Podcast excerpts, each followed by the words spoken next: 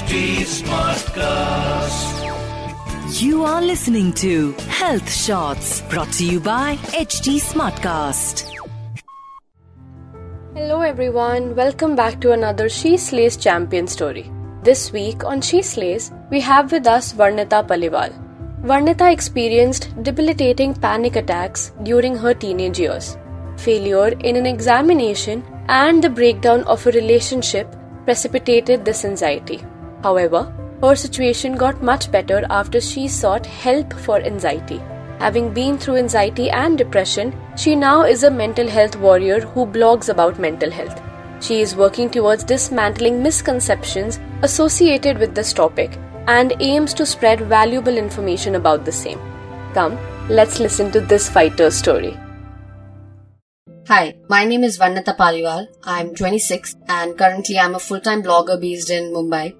I run a blog called The Anxious Girl, which primarily focuses on mental health. Its aim is to disseminate information about mental disorders and the importance of mental health in our daily lives. I started this blog after I was diagnosed with anxiety and depression in October 2019. So after I was diagnosed, I think the first reaction I had was a sigh of relief because whatever I was suffering from so long, whatever feelings I had, whether it was anxiety or whatever symptoms I was having, I finally had a label to it. That, okay, you have depression and anxiety, and that's the reason why you are having all the symptoms that you're facing. So I was actually quite relieved after I met my doctor the first time. Because honestly, for me, at that point of time, it was the best thing that happened to me because there was finally someone who understands my pain and I don't have to explain much to that person, by the way. That person knows it all. So I took the diagnosis actually pretty well. Like I already said that I was desperate to actually get a label to whatever I was having. I know that I was suffering a lot and it wasn't a shock for me when the doctor told me that you have depression because I was facing all the symptoms of it and somehow I slightly had a hint that I may be having it. Because see, it's like that when you don't know the problem, how will you know the solution to it? But once I got to know that, okay, I have depression, now I know what the problem is, so yes, we will find a solution. And I was in safe hands. My doctor put me on medication, she recommended me therapy, so I was like hopeful. I felt like, okay, maybe now I can actually recover from this. So after my parents got to know about my diagnosis, so of course they weren't very happy. They were worried about it and how it actually happened to me because none of our parents know how these things work. We are hardly educated about it. Even I wasn't very well aware about how it happens, that it is not my fault. So even my mom thought that it was kind of a failure for me, that I was unable to control my anxiety or my depression. But with time, they have also learned with me and they are still learning with me. So the hardest part of the journey was to accept myself the way I am, understand that recovery will take time. It is not like I go to the doctor and she put me on medications and oof, everything is uh, cured in one week. It's not like that. It is going to take time. I had to accept the fact that, okay, my injuries may not be visible, but it's there. I had to convince myself, first of all, and treat myself accordingly. I was being too harsh on myself. I was pushing myself more and more. So I had to tell myself that no, you need a break. You need to take time for your recovery and things will fall in place, but you will have to be patient for that at the same time, dealing with parental pressure was a huge task because my parents wanted me to resume my studies immediately, and it was absolutely not possible for me because I wasn't able to concentrate. There were many things that I was not able to do, but like I said, the symptoms or the wounds of depression are not visible. So the people around you, they don't understand or maybe not try to understand that it is tough for a person to even sometimes get out of the bed. So, very similarly, even my parents uh, expected me to become normal suddenly and then resume my studies and everything, but I just could not. But then, because I wasn't able to do it, because I wasn't able to recover as per their expectations. So of course they were upset because of it. जिसकी वजह से बहुत सुनने को मिलता था कि तुम ये नहीं करते तुम वो नहीं करते तुम कभी ठीक नहीं होगे Probably the the last thing that I would want to hear from someone around me that you will never be okay if you don't do this or that or something like that. So even after when I was done with accepting myself, it was hard and challenging to cope up with the expectations of my parents and dealing with them. Of course, there were other challenges as well, but then no matter what it was, being in therapy helped me a lot. So, no matter what problem I was facing, I always had my therapist to go to and talk about things. Although there have been many, many days when I felt like I don't think I can do this and I felt like I'll never be okay. I think that's one of the symptoms of depression. That's what exactly happens. You feel completely hopeless. But then if I have to choose like one incident when I felt completely like giving up, then it would be probably when I had my relapse.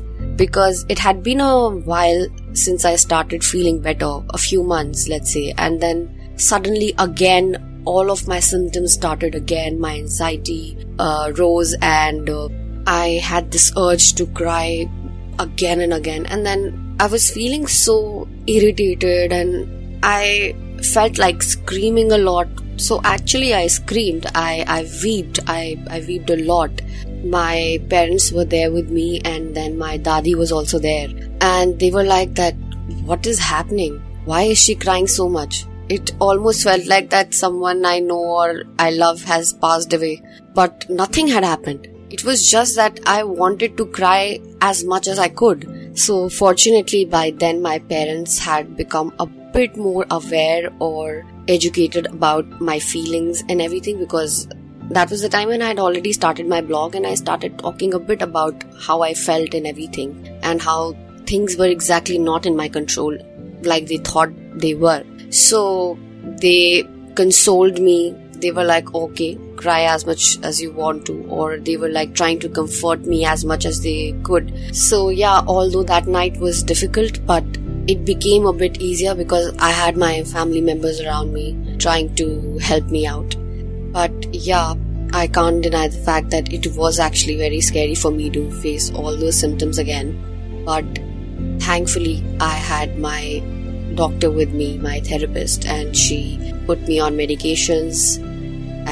And uh, I had to convince myself that it is just a phase and it will pass. And it did. So I am proud of myself for not giving up because I know that it was tough, but I made it.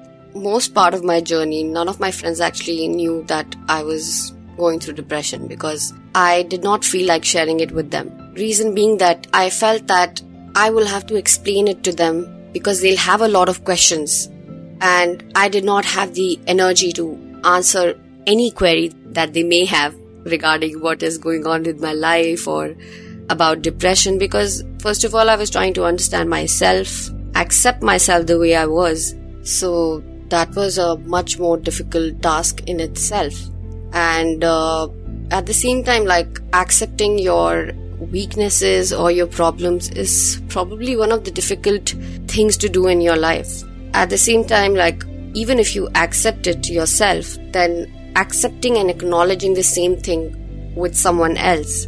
At the same time, I have always been this person who never easily showed her weaknesses to people. So, for me to acknowledge the fact that, okay, something's not going right in my life because already there were a lot of things that were not going good. So adding one more thing to it was something difficult for me to share with people. And uh, hence I chose to not share it with my friends. I just showed them the good part of me. Like, okay, I'm running marathons, I'm running a half marathon, I'm doing long distance running, this and that. So I was just trying to show that good part to everyone but then there was a lot going inside me and I never shared it with my friends. But when I shared my feelings with my friends, when I told them about my diagnosis, it wasn't actually that bad. I did not have to explain much to them. And I think by the time I was much more comfortable with my feelings also about whatever was happening with me. But at the same time, I did not, whatever I thought in my mind that it is going to be that difficult or they're going to ask so many questions, this and that and whatever. It wasn't like that. I think overall they have been supportive. They are the reason behind why I'm able to afford therapy, which not many people are able to. There have been many significant lessons, of course, from my journey, like many, many. I'm just going to share a few. So, one of the most important one being that it's important to accept and love yourself. because uh, till the time you're not going to do it, you just cannot expect others to accept you. Because many times we're like that, why don't they like me? Why don't they do this and that? Or they must be feeling bad about me. But actually, we feel the same about ourselves. So it's very important to first uh, take the time to understand yourself. And then the second thing is that we don't have to wait for the worst possible outcome to happen in order to seek help. We don't have to wait for that. If you feel like that something's bothering you or something's not going right in your life or you need help with something, then don't hesitate to seek help. It's as simple as that. Asking for help doesn't make you weak. This is a very, very important thing that I've learned. Because most of our life we are like told that people who ask for help are the people who are not able to do things by themselves and therefore weak. And that's why they ask for help. But it's nothing like that. So if one is suffering, no matter what trouble you're facing, whether it's for your homework, whether it's for your exam, or whether it's uh, for you asking for help for your mind, asking for help is just absolutely normal. It has to be normalized. It doesn't have to be stigmatized. And another important thing being that it is okay that you are not at your best always. You don't have to be. It's okay to have times when you don't feel good, you don't feel at your best, because that is why we are human. We are not perfect people. The graph of our life is not linear. The graph of recovery is also not linear. You will have bad times, you will have good times. So you don't have to feel bad for it. That's how the journey of your life is. So everyone has his or her own share of ups and downs. So it's absolutely okay if you are not your most productive at times. It's fine. You don't have to be too harsh on yourself and just give everything a break, give yourself a break, take your time, and things will slowly fall into place. Yeah, so to everyone out there, I have just one message that, uh, you know, self acceptance is the most difficult step of this journey. And if you're courageous enough to do it, then nothing in this world can stop you. If you are suffering, then don't hesitate to seek help and you are enough. You deserve all the love, you deserve everything and more in this world. So, this was Varnita's story. A true she slays fighter indeed, isn't she? We hope that her story inspires you and encourages you to take better care of your health. If you too have a story to tell, then do write to us at healthshots at the rate hindustantimes.com and let us tell your story to the world. Till then, stay tuned in and don't forget to like, share, and subscribe to She Slays. This is your host, Chai Dabas signing off. I will see you next week. Till then, take care and keep slaying. You were listening to Health Shots brought to you by HT Smartcast. HT Smartcast.